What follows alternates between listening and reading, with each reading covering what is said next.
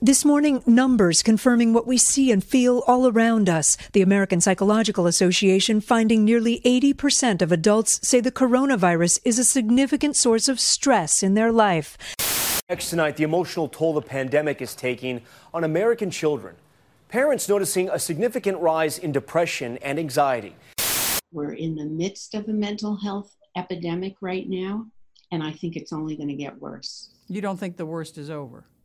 No, not at all. No, I think in a way the worst is yet to come. There is a hidden epidemic stemming directly from the first pandemic, a psychological pandemic. Illness, loss of loved ones, social isolation, economic insecurity, disruption of routine have taken an enormous toll on mental health. Depression, anxiety, suicides, and drug use are all on the rise. All this making mental health services more important than ever. But how do you deliver mental health services during covid nineteen?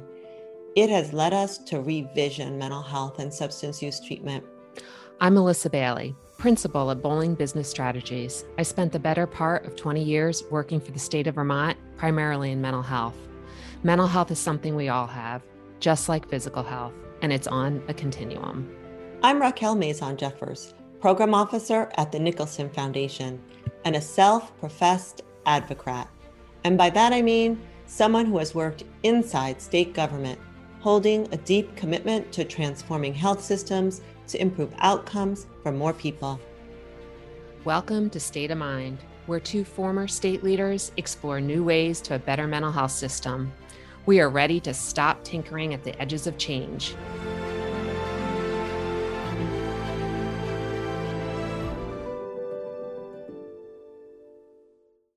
On today's episode, Digital Health Solutions for Addressing the Hidden Pandemic, we'll explore how digital health platforms can extend the reach of services and save lives.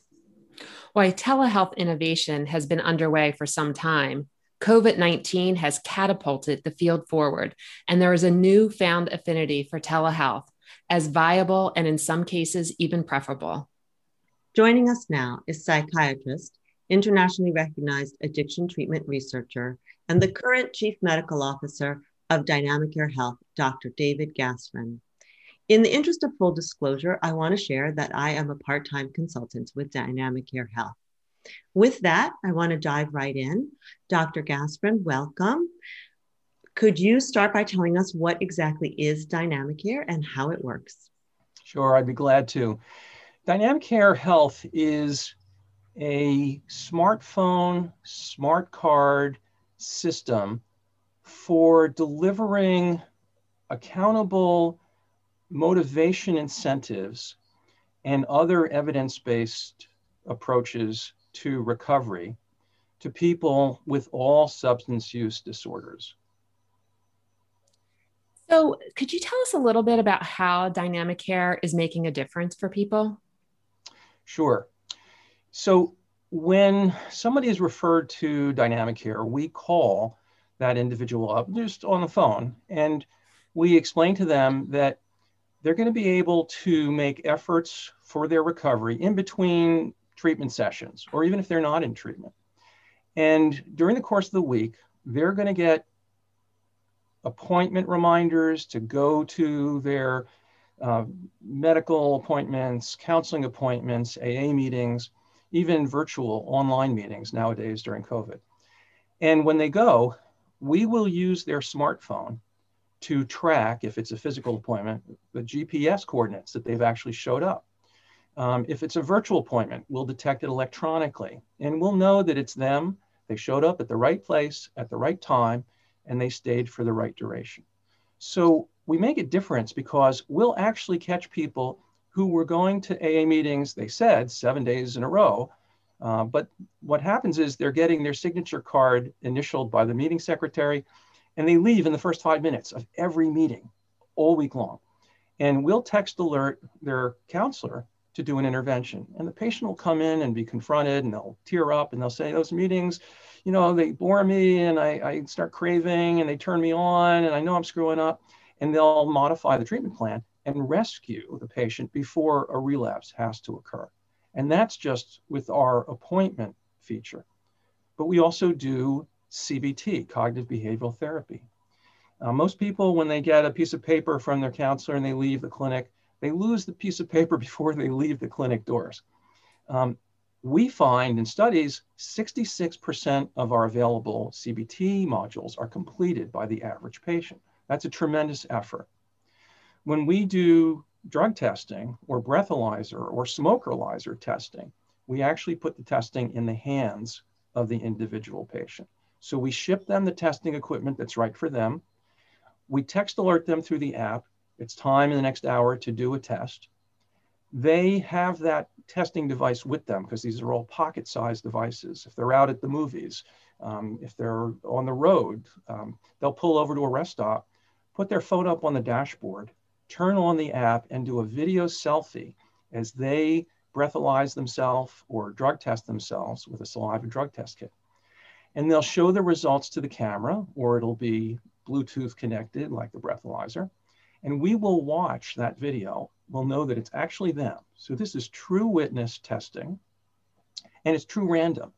We will test evenings, weekends, holidays, the periods of highest risk, which no clinic can do. And so that improvement in deterrence and detection helps people stay on the path of recovery like nothing else out there. Interesting, thanks. So Doctor Gasprin, you have a long and um, esteemed history of working in the addiction treatment field. What motivated you to develop this new model?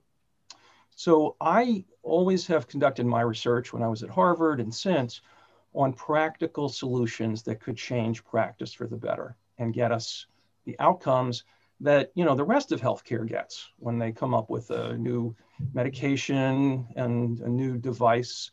So um, I've worked on the A SAM criteria software. I've worked on developing Vivitrol, the injectable naltrexone. And I was always bothered that we have fifty years of research on incentives, contingency management, paying people small but increasing amounts of money to change their behavior. And this whole field, there's one hundred papers in the peer-reviewed scientific literature on this, showing it consistently doubles to triples the abstinence rates in all kinds of substance disorders. And yet almost nobody uses it. So this is the best evidenced, least utilized approach in the whole field of addictions. And I wanted to change that. So I had a conversation with my oldest son, who's a tech entrepreneur, Harvard Business School grad, and he was upset that we have family members who've been in and out of rehab, in and out of relapse. And he wanted to know, as only a son would ask a father, "Dad, how come your field is just not so good at treatment?" And I said, no, no, no, no. We have this approach that would be the envy of modern medicine, except nobody will use it. And he was astonished. And, you know, why not? And I said, well, there are all these obstacles. It's really, really difficult to implement. People have ethical concerns about giving people money. That, will they just go out and buy drugs? And he said, and don't your people realize that with modern technology, there's a solution to every one of those problems? And my jaw hit the floor and I said, what are you talking about? And he went through all of these solutions. And I said, Eric, if you could integrate that stuff, you could revolutionize my field. And we talked to a number of experts in the field, the top people in this incentives or contingency management field. And they all said, you should do this. This, this could work. And we began developing the software, testing it, working with external researchers, and it, it did, it worked. And it, it has made a tremendous difference. So I'm curious if you could expand a little bit on what you see the differences really are between DynamiCare and more traditional approaches beyond the contingency management piece. Yes, um, traditional care is very important. So somebody goes through rehab and they need to follow through to outpatient care. What's the percentage that succeed in that? Well, we did a study with one of the U S major health insurance companies, Aetna. sixty percent of the people that they paid for rehab never made it to outpatient treatment. But seventy percent of those people continued with DynamiCare. Mm. So we realized that there's something engaging about the immediacy of a phone Um, look, we're using the phone many, many dozens of times a day. We're going to Facebook when we're bored, we're checking our schedule, we're um, looking at the weather. And when you do that for your own recovery, you're thinking about your recovery those many times a day. You're thinking, what am I supposed to be doing next? Okay, let me keep that in mind. What's the next appointment I gotta get to? Okay, oh, that appointment thing on my phone, oh, it's got the directions, because we put the Google Maps directions right in the reminder. Not a bad idea, right? And so you don't get lost. And so instead of a high rate of no-shows in people in early recovery, we have a high rate of showing to these appointments. Well, that alleviates guilt and shame.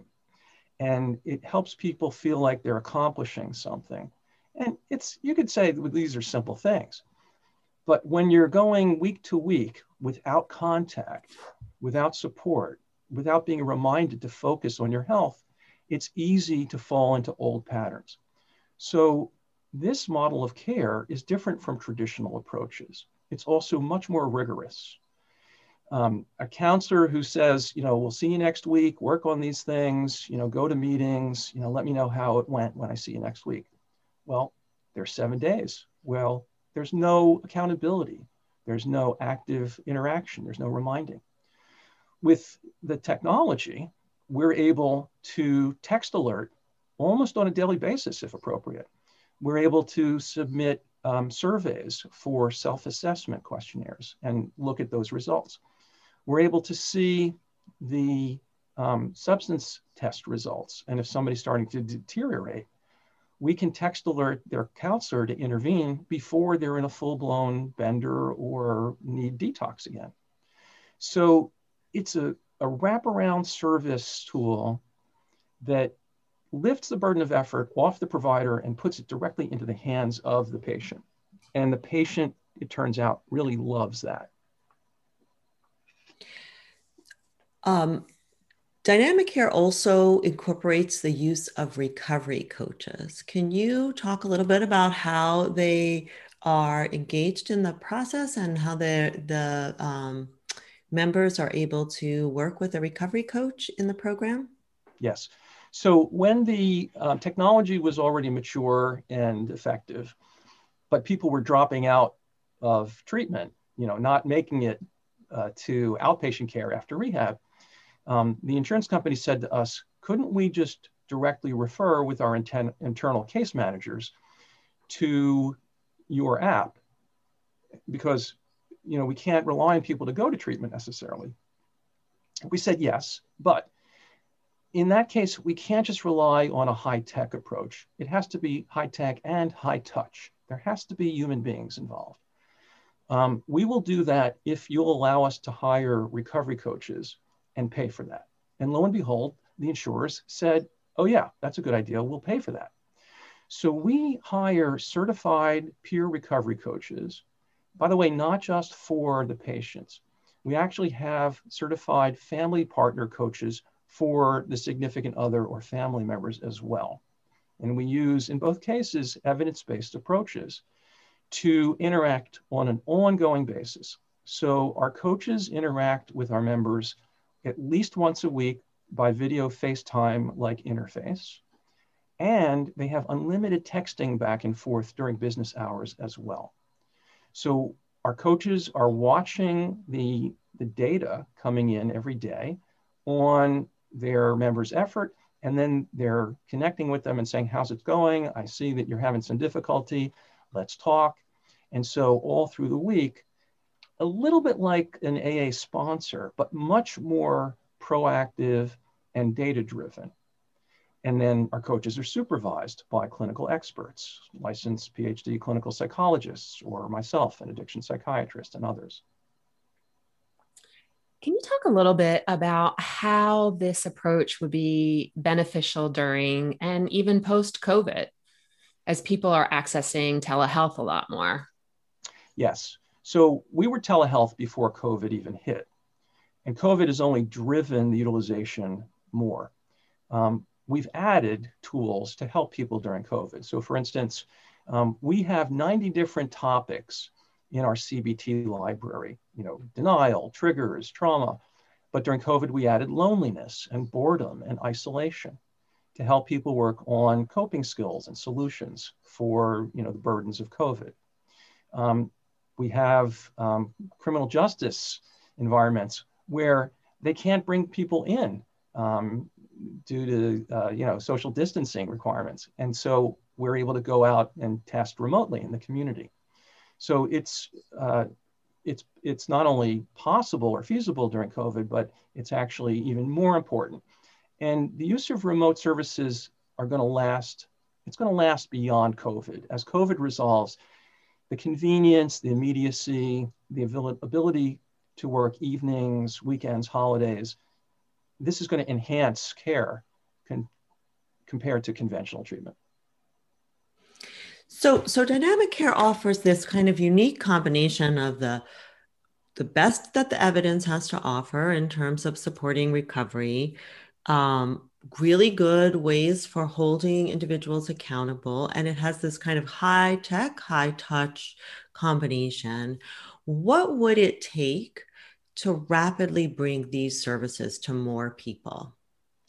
Well, it's going to take reimbursement changes, it's going to take policy changes, and it's going to take more creative collaborative care models. So I'll talk about each of them briefly.